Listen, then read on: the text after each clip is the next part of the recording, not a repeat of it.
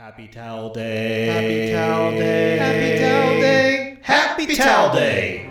This is the story of the Hitchhiker's Guide to the Galaxy, perhaps the most remarkable, certainly the most successful book ever to come out of the great publishing corporations of Ursa Minor.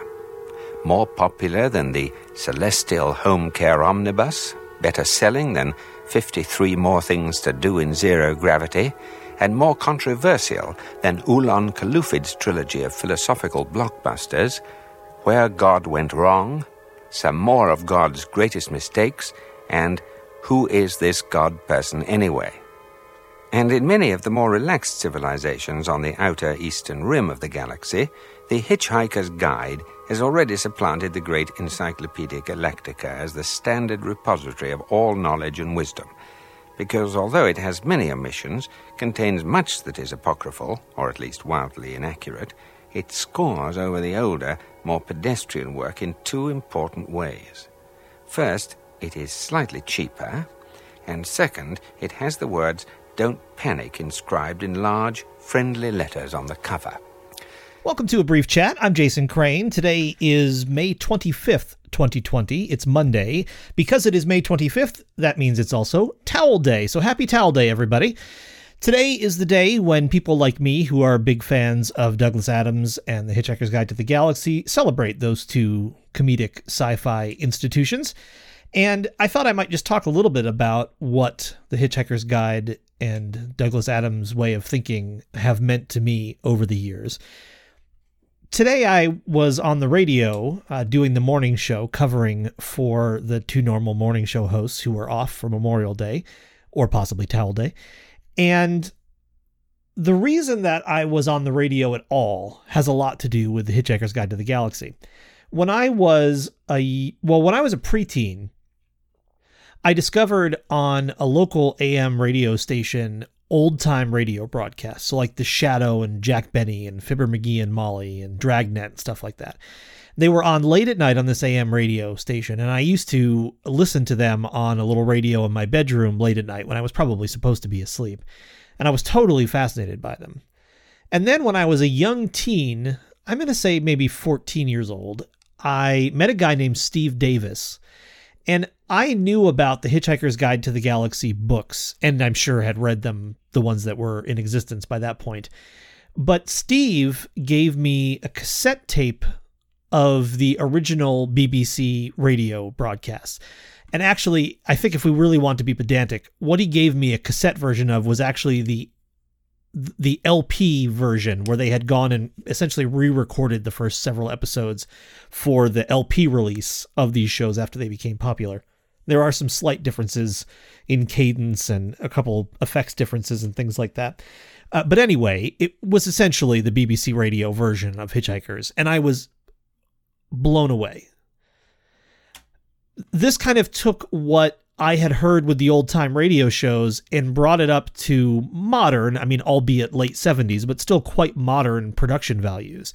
I mean, the Hitchhiker's Guide to the Galaxy radio series on the BBC it broke lots of new ground in terms of uh, the use of audio effects on the radio. I mean, they famously, you know, they used as much money to make one effect as many shows use to make an entire program or several programs. And the BBC Radiophonic Workshop did pioneering audio work to create The Hitchhiker's Guide to the Galaxy because, you know, if you think about it, in real terms, all it is is a group of people standing in a room speaking the lines that Douglas Adams was writing for them, often moments before they had to speak them. And then the entire rest of the universe in which they're operating is produced by sound effects. So everything that we have to imagine they're doing every spaceship they're on every new planet every new alien race they encounter every you know bit of whooshing space travel every entry in the hitchhiker's guide itself all of that has to be conveyed with sound effects. And so the radiophonic workshop created an entire galaxy in your ears. And when i heard this i was i was mesmerized. I mean i just it just seemed like the coolest thing ever and so I was super excited at the possibilities of radio and always very attracted to the idea of radio.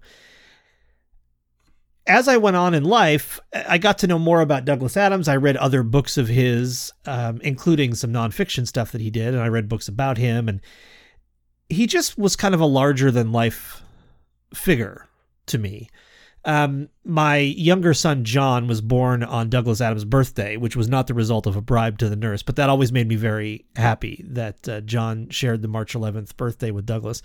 And I remember, boy, I guess I think I was in my early 20s. I mean, Douglas died, I think, in 2001, but I was in my early 20s when my friend Wade Stanton got Douglas's email address. Maybe it was just publicly available, I don't know, but he exchanged some emails with him, and I thought that was just amazing. And I got Douglas's email address from Wade, but much like when I got Howard Zinn's personal telephone number from another friend, I never did anything with it. I just had it. In fact, I still have a Douglas Adams final email address in my contact book to this day because I've never I've never taken it out but I don't know, there was just something, I don't know if it's the thing about not meeting your heroes or what it is, but I mean, I just, I just wanted him to be Douglas Adams. You know, Douglas Adams, like all caps. There's so much about the Hitchhiker's Guide to Love. I mean, I've stolen so much of my sense of humor from Douglas Adams. And there's also, I think, a real wonder about the universe in the Hitchhiker's Guide and just about life in general that I find very attractive. I know um, an acquaintance of mine, Nat Tapley, who's a podcast host, he made a differentiation between Terry Pratchett and Discworld and Douglas Adams and the Hitchhiker's Guide. And he said he thought Terry Pratchett had more faith in the human race than Douglas Adams ever did.